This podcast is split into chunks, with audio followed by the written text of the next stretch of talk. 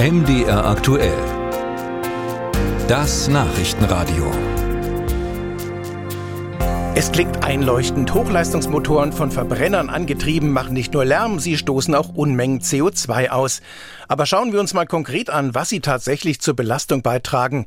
Auf der Rennstrecke selbst nicht viel, sagt Michael Kramp, Sprecher des Deutschen Motorsportbundes D M S B, der im Juli eine große Umweltstudie veröffentlicht hat. Rausgekommen ist eigentlich sehr eindeutig, dass zwischen drei und fünf Prozent der Emissionen, die der Motorsport verursacht, durch die Rennfahrzeuge verursacht werden. Also ein sehr kleiner Anteil. Viele Fans des Vollgassports mögen sich bestätigt fühlen. Die Kritiker wird das Zahlenwerk nicht besänftigen. Schließlich seien die Logistik der Rennserien oder der Fan-Tourismus doch Klimakiller genug.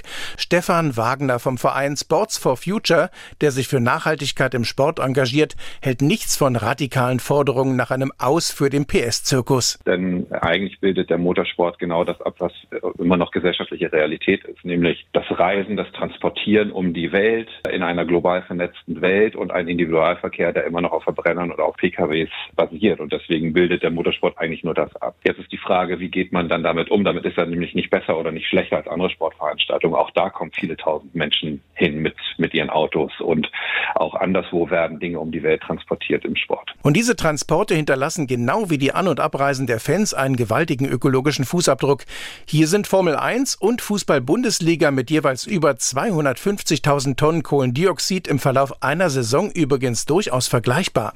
In nationalen oder europaweiten Serien versuchten Veranstalter durch einen klug aufgestellten Rennkalender, Emissionen durch unnötige Transportwege zu vermeiden, sagt Michael Kramp vom D M S B und verweist auf die Tourenwagen-Serie D T M. Die ist früher in Moskau, die ist auch schon mal in China gefahren und, und noch weiter weg in Barcelona und und und. Da hat man sich auch zurückbesonnen und fährt jetzt im Prinzip auf den deutschen Rennstrecken plus naheliegendes Ausland, also in, in Zandvoort, in den Niederlanden und in Österreich. Motorsportclubs hier in der Region müssen sich eher mit Vorschriften zu Abwässern, zur Lärmreduktion oder der Müllvermeidung beschäftigen.